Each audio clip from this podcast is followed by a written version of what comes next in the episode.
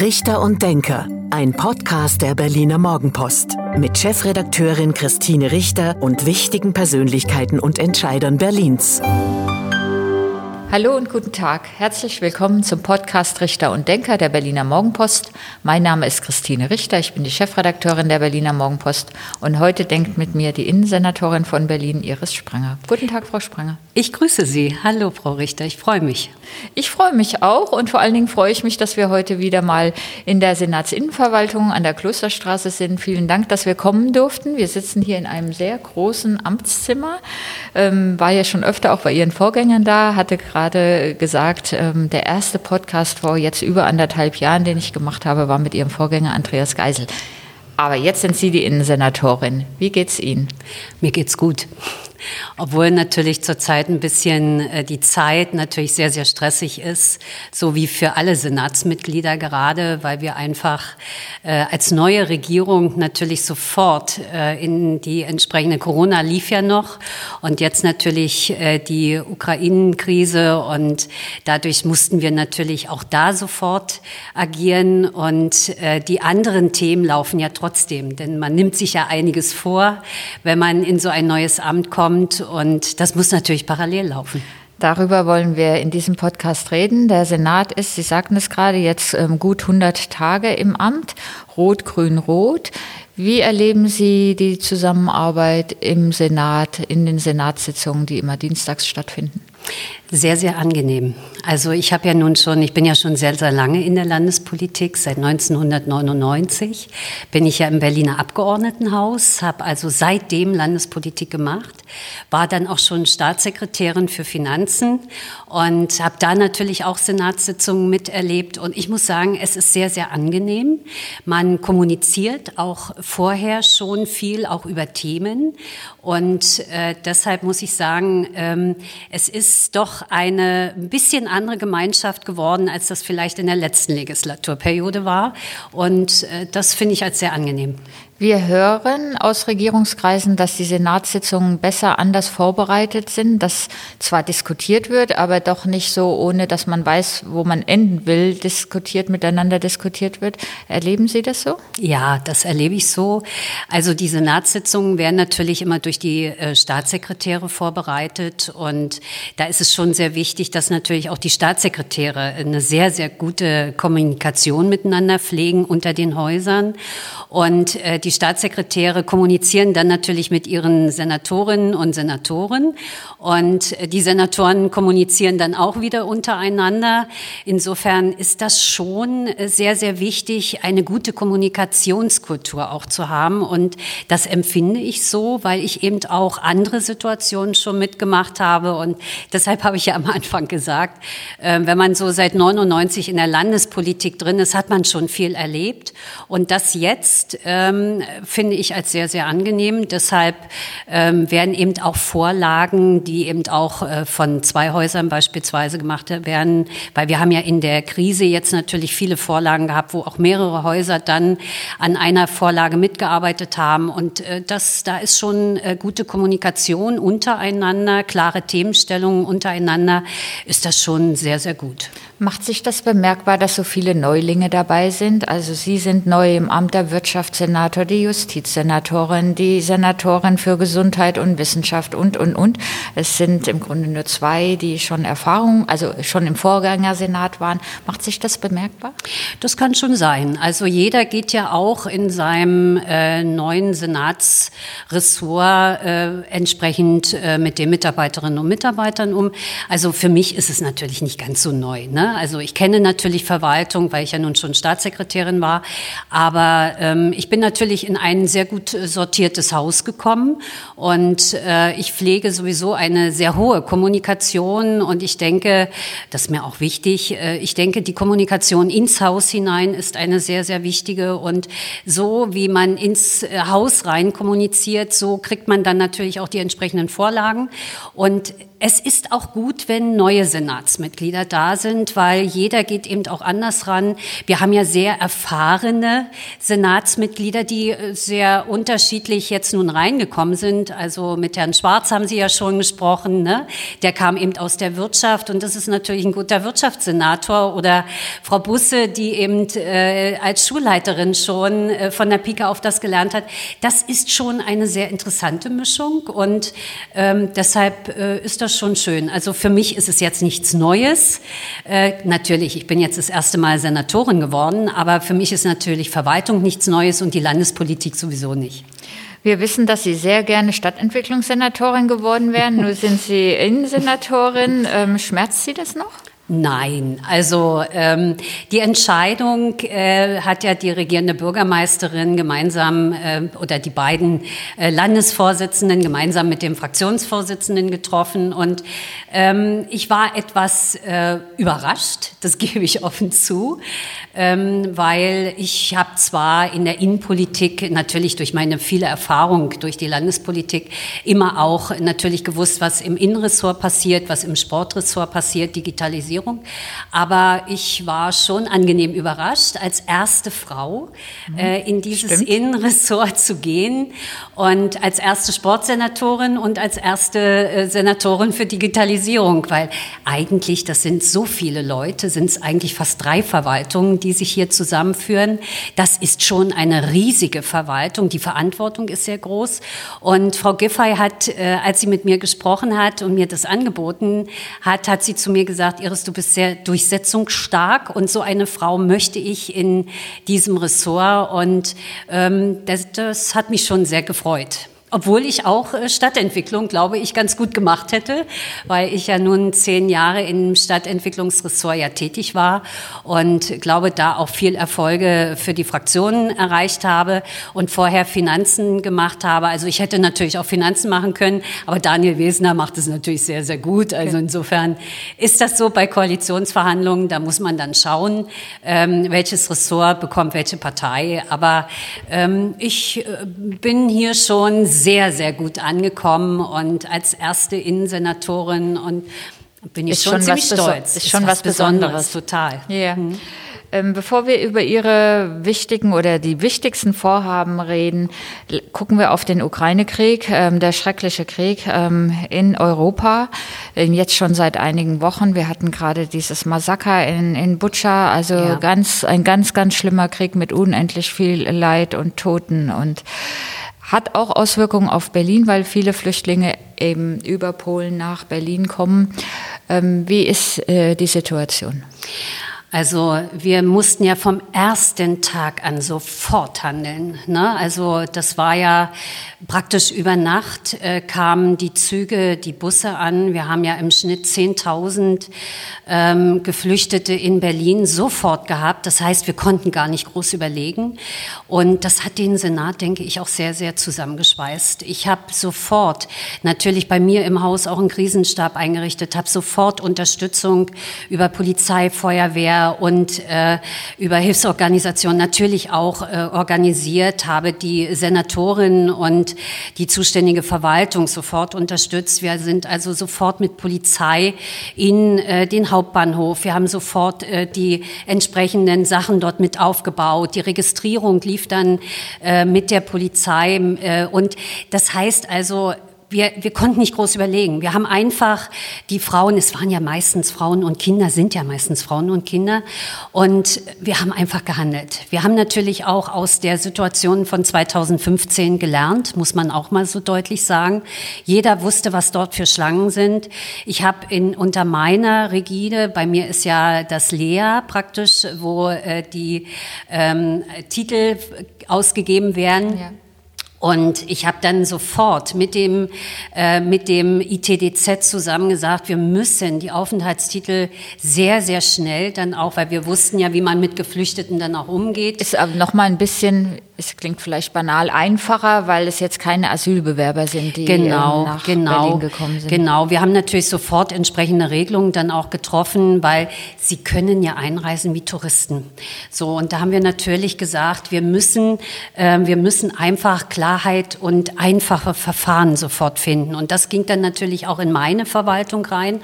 Und mit dem ITDZ zusammen haben wir also mit dem Lea innerhalb von zehn Tagen, das nenne ich dann Digitalisierung, selbstverständlich dann die Anträge entsprechend sofort auf die, auf die Linie gebracht und innerhalb kürzester Zeit dann wirklich die Möglichkeit für diejenigen, die dann auch in Berlin bleiben, den Aufenthaltstitel bekommen.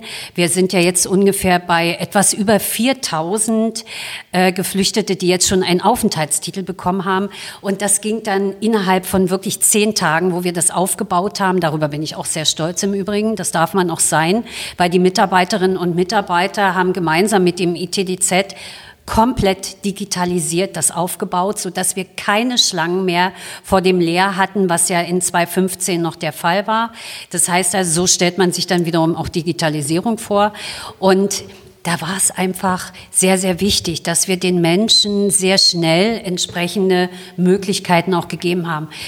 Natürlich, wir haben am Hauptbahnhof, haben wir natürlich sofort eine entsprechende Stelle aufgebaut, wo die Bundespolizei, wo die Polizei, wo die Feuerwehr, wo die Hilfsorganisationen, ich war auch selber dann da, habe mir die Leitstelle natürlich angeguckt, wo wir das alles in einem Raum sozusagen organisiert haben, damit dort auch die Kommunikation sofort läuft, wo dann auch wichtig war, weil wir eben junge Frauen oder weil wir Frauen und Kinder hatten, mussten wir natürlich auch entsprechend LKA sofort einsetzen, weil wir waren natürlich auch von der ersten Minute an äh, dabei, die äh, Geflüchteten natürlich den entsprechenden Schutz zu geben. Wir haben Hat sofort sich da, da gab es ja Berichte, dass eben auch ähm, schlimme Menschen dann Ja. am Hauptbahnhof unterwegs sind und ähm, vielleicht die Frauen dort in die Prostitution Absolut. holen wollen. Und also Ja. ähm, hat sich das Ihrer Kenntnis nach ähm, die Situation verbessert? Also äh, droht Ja. diese Gefahr dort nicht mehr? Also wir haben sofort äh, natürlich geguckt, äh, wie viel Sexualstraftäter, weil das, was Sie beschrieben haben, ist natürlich auch passiert. Die wurden angesprochen. Das heißt, wir haben alle Sexualstraftäter, die wir in Berlin, die wir kennen, haben wir zu Hause aufgesucht, um eben wirklich zu verhindern, dass sie Frauen, Kinder mit nach Hause nehmen, weil die Hilfsbereitschaft der Berlinerinnen und Berliner war ja sofort da. Sie haben Plakate hochgehalten, wenn ihr zu uns kommt, wir, wir laden euch in die Wohnzimmer ein und, und, und. Und da kann man eben leider auch, Sie haben es schlimme Menschen gesagt, nicht verhindern, dass sich natürlich auch solche drunter äh, gestellt haben. Deshalb haben wir ähm, LKA in Zivil, in Größenordnung dort, die natürlich dann auch schauen, dass so etwas nicht passiert.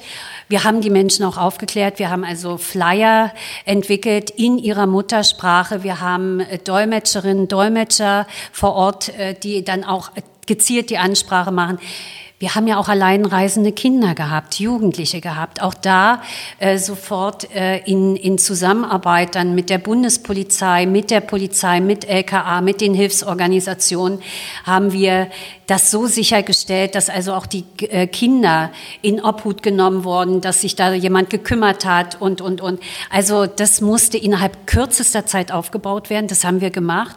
Wir haben keine Erkenntnisse, dass äh, wir dort Sexualstraftäter haben, die sich da an Frauen oder Kinder vergangen haben. Das war uns auch sehr, ich habe äh, da auch jeden Tag entsprechend ähm, äh, den Rück, die Rückmeldungen mir abgefordert und insofern kann ich da beruhigen, wir haben Gott sei Dank durch das schnelle Eingreifen dann auch das verhindern können. Der Senat hatte ja am Anfang um Hilfe gebeten durch die Bundeswehr, um eben diesen Flüchtlingsstrom eben bewältigen zu können. Es gab dann nochmal die Aufforderung von der regierenden Bürgermeisterin, die auch an die Polizei ging. Wir haben dann erfahren, die Polizei hat gesagt, nee, wir können da jetzt niemanden für Registrierung oder andere Aufgaben zur Verfügung stehen. Dabei bleibt es. Also die Polizei war vom ersten Tag an dabei. Und äh, ich habe ganz, ganz viel Polizei und Feuerwehr auch in die Stabsstellen reingegeben, weil natürlich die Stabsstrukturen, die bei Polizei und Feuerwehr sind, sind natürlich so organisiert, dass das äh, auch zur Unterstützung für die Senatsverwaltung natürlich notwendig war. Das heißt also, selbstverständlich haben wir überall das reingegeben und wir registrieren natürlich, haben auch registriert, aber wir sind natürlich auch für den Schutz da. Das heißt also, wir müssen ja auch wissen, welche Bürgerinnen und Bürger kommen nach Berlin. Das heißt also, auch da ist natürlich kontrolliert worden und das läuft sehr, sehr gut. Das war irrtümlicherweise ein Stück weit in der Öffentlichkeit, dass die Polizei da niemanden reingibt. Das brauchten wir gar nicht, weil sie schon da waren. Gut, kommen wir ähm, zu, Ihren, zu Ihrem Ressort und zu Ihren wichtigsten Aufgaben. Ähm, ist die Kotti-Wache, die jetzt auch so viel Schlagzeilen macht, ist das jetzt für dieses Jahr Ihr wichtigstes Projekt? Eines der wichtigen Projekte, ganz genau. Gut. Ich habe äh, ja schon am Montag im Innenausschuss sehr deutliche Worte auch gefunden äh, und die Abgeordneten haben es ja dann auch alle äh, befürwortet. Das ist natürlich, die Kotti-Wache läuft ja seit 2014. Also seit, seit 2014. Seit 2014 wird darüber diskutiert, genau. es gibt sie bis heute nicht. Genau, so. Aber mit Frau Spranger und der Innensenatorin Frau Spranger wird es sie geben. Und der Standort steht das ist entsprechend, das LOI ist unterschrieben und äh, der Mietvertrag wird jetzt unterschrieben und das wird eine der modernsten Wachen werden, die wir dort haben. Ähm, für unsere Zuhörerinnen und Zuhörer nochmal zur Erklärung, also es soll dann, ähm, aber Sie können das viel besser beschreiben als ich, es soll dann keinen Container oder Neubau genau. am Cottbusser Tor, vielleicht unter dem der U-Bahn ähm, geben, anders als am Alexanderplatz, sondern es geht in ein bestehendes Gebäude und auch Wann genau. passiert was? Genau. Wir haben natürlich alles geprüft. Ich habe, ich, das war sofort mein erstes Thema, womit ich mich natürlich beschäftigt habe. Wie sieht's am Cotti aus? Bin, bin natürlich sofort ins Gespräch gegangen mit den Mieterbeiräten, mit den Gewerbetreibenden, hab's mir vor Ort angeschaut, hab noch mal gesagt, prüft bitte, kann man eine Containerlösung machen. Wir brauchen aber eine Größenordnung von über 200 Quadratmeter, weil die nächste Direktion ist 2,5 Kilometer entfernt. Und das heißt, also ich muss die, genau, ich muss die gesamte Logistik für die Kolleginnen und Kollegen, die dort dann auch arbeiten sollen, natürlich dort in diese Wache reinbringen. Und ähm, es gibt kein also wir hätten dort dann einen Container hinstellen müssen, der so riesengroß ist, der ist überhaupt nicht mit der Wache am Alexanderplatz zu vergleichen. Und das hätte die Statik nicht hergegeben. Das heißt also, wir haben ja unten drunter die U-Bahn und das hätte die Statik nicht hergegeben. Das heißt, das musste verworfen werden. Dann haben wir uns angeguckt, gibt es eventuell ebenerdig, weil es wurde ja kritisiert, dass wir mit der Wache in das äh, in KZ reingehen, in die erste Etage, sehr prominent. Und dann haben wir uns angeguckt, wie sind die Mietverhältnisse der Gewerbetreibenden vor Ort. Wird dort eventuell relativ zeitnah ein äh, entsprechender Gewerberaum eventuell frei? Gibt es aber nicht. Die sind alle langfristig vergeben. Und da habe ich natürlich gesagt, ich werde dort niemanden, keinen Gewerbetreibenden, ja. werde ich kündigen. Und das hätte keine guten Schlagzeilen das gegeben. Das hätte nicht nur, guten, nicht nur schlechte Schlagzeilen gegeben, äh, man hätte mich dann äh, berechtigterweise kritisiert. Und das mache ich nicht. Das habe ich sofort ausgeschlossen. Das habe ich auch am Montag äh, den Innenleuten gesagt. Und das haben sie dann auch verstanden. Habe ich auch im Übrigen vor Ort dann gesagt. Ne? So, so dass wir auch da die entsprechende äh, Situation hatten, dass wir das leider auch nicht machen konnten. Dann habe ich geprüft mit der BVG, ob wir eventuell unten äh, im, im Bahnhof was machen können. Aber auch das geht nicht. Ich kann auch so eine Größenordnung dann nicht in den Tunnel reinbringen oder so. Alles verworfen worden. Insofern gab es wirklich nur diese eine Immobilie im NKZ drin. Die habe ich mir dann angeschaut, habe auch die äh, Mieterbeiräte und so alle mitgenommen. Und die BIM macht es so, ein Vorteil hatte es, dass es seit 2014 runde Tische gab ohne Ende. Einen Vorteil, dass die Mieterinnen und die Gewerbetreibenden immer wieder auch ins Gespräch gekommen sind und gesagt haben, was wollen sie eigentlich? Wie wollen sie eine Wache? Welches Personal soll dort beispielsweise auch hinkommen? Wie stellen Sie sich eine moderne Polizei vor? Das heißt also, wir werden dort eine sehr helle Wache hinbauen. Wir werden nicht so typischerweise eine Wache machen wie so in den 80er Jahren, wo dann kleine Räume sind und so weiter, sondern man kommt dort rein. Man hat eine sehr, sehr helle Wache, wo man auch mal einen Kaffee trinken kann, wo man sich informieren kann, wo dort Polizei hinkommt, die im Übrigen, ich habe sehr viele Bewerbungen schon von Polizei Polizistinnen und Polizisten. Ja, interessant. Ja, die gesagt haben, wir leben dort oder die dort geboren sind, die dort Verwandtschaft haben, die also aus dem Kiez kommen und die die Sprache vom Kiez sprechen, weil Cotti gehört ja zu Berlin und Cotti ist eben Berlin. Ich wünsche mir es natürlich, ähm, dass das jetzt ein lebendiger, sauberer Ort wird. Und der erste Aufschlag ist gemacht mit dieser Wache.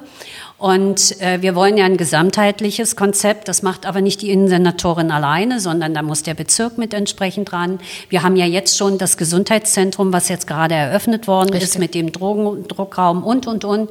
Das heißt also, dort muss der Bezirk mit entsprechend dran. Dort muss man natürlich mit der BVG sprechen. Man mu muss mit der BSR sprechen. Man muss die dunklen, ähm, ja, die dunklen Räume, äh, wo, wo dann auch Kinder durchgehen und so, ne, in den Hauseingängen, man muss das alles mit einem Lichtkonzept, da ist natürlich die Wohnungsbaugesellschaft gefragt, das alles haben wir gesagt, das muss natürlich gesamtheitlich jetzt gemacht werden. Der Standort der Kottiwache steht aber und das hat man jetzt auch akzeptiert. Ähm, ist Ihr Ziel, dass ähm, sich der ganze Ort dann durch die Präsenz der Polizei, durch diese Kottiwache verändert? Ähm, Anders gefragt, befürchten Sie nicht, dass dann einfach Kriminalität, Drogenhandel und so weiter einfach nur verdrängt wird und am Cottbusser Tor steigt die Lebensqualität? Also generell möchte ich ganz gerne erstmal, dass sich wirklich dort die Lebensqualität endlich mal ändert, weil wir haben natürlich einen kriminalitätsbehafteten Ort, wir haben ja sieben in Berlin und äh, das Cottbusser Tor ist natürlich, äh, also Cotti, ne, ist natürlich eines der schwierigsten Situationen. Wir haben dort, äh, seitdem wir auch die Kontaktbereichsbeamten, die ja dort schon sind, wir haben ja auch äh, Polizei bereits vor Ort, die auch von den äh, Bewohnerinnen und Bewohnern sehr angenehm an, äh, angenommen worden sind, weil man sich einfach dadurch natürlich auch kennt. Ist ja klar, das wollen im Übrigen auch die Mieterinnen und Mieter, auch die Gewerbetreibenden, dass sie ihre Polizistinnen Polizisten vor Ort kennenlernen. Das heißt also, ich sehe da erstmal das noch nicht, weil äh, die, ähm, die Drogensüchtigen, die dort sind, deshalb habe ich ja gesagt, äh, sollen dann auch in diese Räume reingehen, die wir dort neu geschaffen haben. Das heißt also, dass man kontrolliert auch dort äh, mit den Drogensüchtigen äh, dann arbeiten kann, dass dort äh, natürlich dann auch das Sozialamt mit entsprechend vor Ort ist, dass die Kiezstruktur dort so wird, dass sich dann dort auch die ansässigen Vereine äh, mit äh, engagieren und, und, und. Dadurch, dass wir Polizei vor Ort haben, sind natürlich auch die ganzen ähm, kriminalitätsbehafteten Situationen dort natürlich auch erstmal richtig hochgekommen. Ne? Also das ist ja jetzt dann dadurch auch erkannt worden, dass wir eben Raubüberfälle dort haben, wie viel äh, äh dort auch äh, Übergriffe der Gewerbetreibenden, Einbrüche bei den Mieterinnen und Mietern. Das ist ja dadurch erstmal wirklich richtig rausgekommen. Das heißt also, wenn es dort ein angenehmer Ort wird, dann sehe ich auch nicht, dass man äh, das verdrängt. Natürlich Drogendealer ähm, die werden höchstwahrscheinlich ähm, sich das jetzt erstmal dann angucken und unter Umständen gucken, wo sie da noch eventuell dealen können. Aber durch die Polizeipräsenz, das wird ja die Kontaktbereichsbeamten, wir haben ja gesagt, wir wollen generell ja im ganzen, äh, äh in ganz Berlin die ausweiten. Das wird natürlich dann auch da ausgeweitet. Das heißt also, wir haben natürlich auch da Kontrollen noch höher und das weitet sich ja dann auch entsprechend im Bezirk dann aus. Also ich sehe das jetzt erstmal so, dass es gut ist, dass wir das dorthin bringen und dass es von der Bevölkerung angenommen wird. Die Demonstrationen, die da jetzt liefen, auch letzten Sonntag, das sind alles Leute, die wohnen da gar nicht. Und die beschimpfen dann die Polizei, aber wenn ich da nicht wohne, dann kann ich da eigentlich auch nicht mitreden. Aber gut, das ist das, das die Demonstrationsfreiheit, die wir nun mal haben. Vielleicht würden die auch generell immer die Polizei beschimpfen. Ähm, verraten Sie uns noch, wann wollen Sie die Kottiwache eröffnen? Also so schnell wie möglich. Das wird jetzt, äh, wie gesagt, der, der äh, Letter of Intent ist ja jetzt auf, unterschrieben. Der Mietvertrag wird jetzt äh, zeitgleich unter, also sehr zeitnah unterschrieben. Und ich möchte eigentlich in diesem Jahr die äh, Möglichkeit haben, dass des Umbaus, so dass wir zum Jahreswechsel, das ist eigentlich mein Ziel, ähm, dann die Kottiwache da auch eröffnen. Okay, ehrgeizige Ziele, sage ich mal, sind immer gut. Ähm, wir haben viel zu besprechen und ähm, die Zeit verfliegt im Nu. Lassen Sie uns über organisierte Kriminalität reden. Ein großes Thema in Berlin, die Clankriminalität. Ähm, welchen Schwerpunkt nimmt die in Ihrer Senatorenzeit für Sie ein? Einen sehr großen Schwerpunkt, weil wir haben nun mal die Clan-Kriminalität in Berlin, das wissen wir, die organisierte Kriminalität in Berlin. Wir haben gesagt, wir wollen das natürlich entsprechend äh, auch äh, dahingehend äh, nicht nur verändern. Sie wissen ja, dass wir äh, sehr viel, sehr viel jetzt auch äh, direkt reingehen. Äh, wir machen äh, jetzt nun in den letzten Tagen auch passiert, das ist ja auch äh, in der Öffentlichkeit gewesen, dass wir direkt auch zu Hause aufsuchen, dass wir Razzien machen und das finde ich sehr, das sehr gibt wichtig. Es unter Ihrer Ägide weiterhin. Das wird es das weiter so geben. Ist weil, ja nicht ganz unumstritten. Ne? Es gibt ja. eine Partei, die in der Regierung ist, die Linke, die eher sagt, man darf gar nicht mal mehr von Clankriminalität reden, weil das ähm, diskriminierend sei und die auch solche Razzien gerade in Shisha-Bars und anderen ja nicht gut findet. Teile der Linken. Ja, Teile der Linken, das ist so. Die sind auch gegen äh, unter Umständen Videoüberwachung. Da werden wir ja auch einiges noch machen. Also insofern, ähm, ich werde das, was mein Vorgänger angefangen hat, werde ich natürlich weiterführen. Und das merken Sie ja jetzt auch schon in den ersten Monaten. Noch ein wichtiges Thema, was wahrscheinlich auch ganz viele unserer Zuhörerinnen und Zuhörer ähm, bewegt, äh, sind die Bürgerämter. Die Koalition Rot-Grün-Rot hat sich vorgenommen, das Ziel, dass man innerhalb von 14 Tagen einen Termin im Bürgeramt ähm, bekommt. Ich habe gestern mal einen Test gemacht. Einen Personalausweis hätte ich beantragen können, tatsächlich am gleichen Tag. Da sind offenbar Termine frei geworden. Oder dann wieder Anfang Juni. Und ein Pass beantragen ging bis Anfang Juni nicht. Stimmt das? Ich rede jetzt Quatsch, bis Anfang, na zwei Monate, April, mhm. Mai, also bis mhm. fast Anfang Juni. Mhm. Und eine Wohnung anmelden, beziehungsweise äh, mich dort in einer neuen Wohnung anmelden, was ja gesetzlich vorgeschrieben innerhalb von 14 Tagen erfolgen soll, ginge auch bis Anfang Juni nicht. Also noch hat sich offenbar nichts verbessert. Wir sind aber dabei. Ich habe ja, ich habe ja gesagt, äh, wir werden, wir haben im Koalitionsvertrag haben wir ja gesagt, 100 Stellen gerade für Bürgerämter, dass wir das einrichten. Wir haben hier in Mitte, das war eines der ersten Bürgerämter, was ich besucht habe, haben wir ein Bürgeramt aufgebaut innerhalb von zehn Wochen und haben dort äh, hochdigitalisiert äh, sofort auch die entsprechenden Möglichkeiten gefunden, äh, dass äh, das sehr, sehr schnell geht. Wir wollen fünf neue Standorte auch aufbauen. Ich kenne aber die Schwierigkeiten. Ich weiß es. Das Problem ist das Personal. Das Problem, äh, das Problem ist natürlich äh, auch unter anderem Personal. Deshalb haben wir ja gesagt, 100 neue Stellen werden wir für Bürgerämter einrichten, weil wir wollen natürlich, dass äh, gerade das, was äh, die Berlinerinnen und Berliner, und Sie haben es ja gesagt, das sind ja Meldebescheinigungen, das ist der Ausweis, äh, das ist die Urkunde für Standesamt und, und, und. Das muss natürlich schneller gehen. Wir haben äh, natürlich die Sach, den Sachverhalt so, dass wir wir eine App haben, wo man sich anmelden kann. Digital kann man sich anmelden und wir haben festgestellt, ich habe es mir mal angeschaut und da sieht man, äh, oben kann man sich anmelden und wenn man aber einen Termin nicht wahrnehmen kann, dann wäre es ja gut, wenn man sich wieder abmelden kann, weil der Termin wird ja, auch wenn man den nicht wahrnehmen kann, immer blockiert. Und dann habe ich mir das angeschaut und dann habe ich gesehen, man muss praktisch bis ganz nach unten scrollen, um sich wieder abzumelden. Mhm. Und da habe ich gesagt, das ist eine der Schwierigkeiten, weil mir kam dann aus den Bürgerämtern wurde mir dann gemeldet, 30 Prozent der angemeldeten Termine, deshalb haben Sie wahrscheinlich jetzt auch so schnell dann einen Termin bekommen, werden gar nicht wahrgenommen. Und das, das ist das Erste, was man erstmal verändern muss, dass man also einen Button hat zum Anmelden und gleichzeitig aber auch wieder zum Abmelden. So ähnlich wie wir es gemacht haben, wo wir, äh, wo wir in den Impfzentren waren. Da konnte man sich ja auch anmelden, abmelden. So, das heißt also, die Leute haben es, wenn sie nicht ganz bis nach unten gescrollt ja. sind, gar nicht gemerkt. Das ist natürlich eines der Probleme, was so natürlich Personal und Deshalb, ähm, wir werden das hinbekommen, das äh, sehe ich schon. Und ähm, das muss natürlich auch über Digitalisierung sehr, sehr gut gemacht werden, dass eben man dort auch die Möglichkeit hat, das ist hier beispielsweise in der Klosterstraße, das geht ja ganz schnell. Man hat dann auch, äh, man hat dort ein System, wo man beispielsweise ein Foto sofort machen kann. Man stellt sich davor und die Mitarbeiterin hat das dann sofort auf ihrem Rechner drauf, wenn man eben zum Beispiel einen Personalausweis beantragt und, und, und. So stelle ich mir das auch dann ein digitales äh, äh, Bürgeramt vor. Also das ist eine der wichtigen Aufgaben, äh, was wir uns vorgenommen haben und ich denke, das werden wir auch schaffen.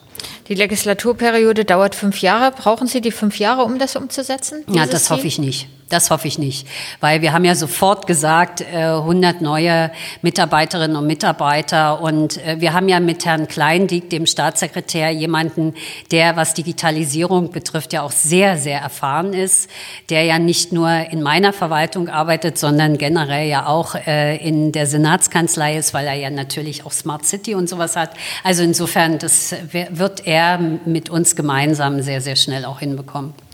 Das war fast schon das Schlusswort, Frau Senatorin. Ähm, eine halbe Stunde ist schon um. Es geht so schnell. Das geht wirklich sehr schnell. Wir kommen zu dem beliebten Spiel in diesem Podcast, nämlich zehn Sätze zu Berlin und zu Ihnen, die Sie bitte spontan vervollständigen, damit die Zuhörerinnen und Zuhörer Sie noch ein bisschen besser kennenlernen. Auf los geht's los. An den Berlinern mag ich, dass sie auch mal kritisch sind. Mein Lieblingsort in Berlin ist? Mein Lieblingsort in Berlin ist Gärten der Welt. In Marzahn. Seit vielen Jahren gehe ich ganz gerne hin. Ich wollte Innensenatorin werden, weil? Ich durchsetzungsstark bin, dass ein interessantes Ressort ist und ich viel dort erledigen kann für die Berlinerinnen und Berliner. An der Berliner Polizei schätze ich vor allem, dass sie wirklich vor Ort sind, dass sie sich in schwierigste Situationen sofort reinbegeben und für die Berlinerinnen und Berliner da sind und die Sicherheit der Stadt wirklich dadurch gewährleistet ist. In der SPD bin ich, weil? Weil das meine SPD ist, Herzenssache SPD ist und das, was die Sozialdemokratie verkörpert, ist genau das, was ich auch verkörpere. Kennenlernen würde ich gerne einmal.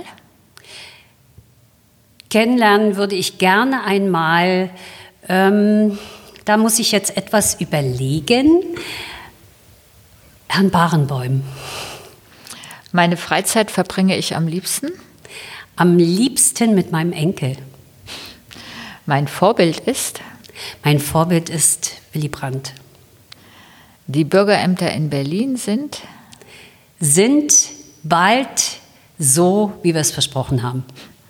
Und der letzte Satz, mein größter Wunsch für 2022 ist, dass wir wahrnehmbar als Innenverwaltung, als Sportverwaltung und Digitalisierung für die Berlinerinnen und Berliner sind und sie stolz auf uns sein können. Vielen Dank, Frau Spranger. Das war der Podcast Richter und Denker der Berliner Morgenpost. Mein Name ist Christine Richter. Ich bin die Chefredakteurin der Berliner Morgenpost. Und heute hat mit mir gedacht die Innensenatorin von Berlin, Iris Spranger. Herzlichen Dank. Vielen Dank. Hat mir viel Freude bereitet. Das war Richter und Denker. Vielen Dank fürs Zuhören. Schalten Sie nächste Woche wieder ein zu einer neuen Folge mit Berliner Morgenpost Chefredakteurin Christine Richter.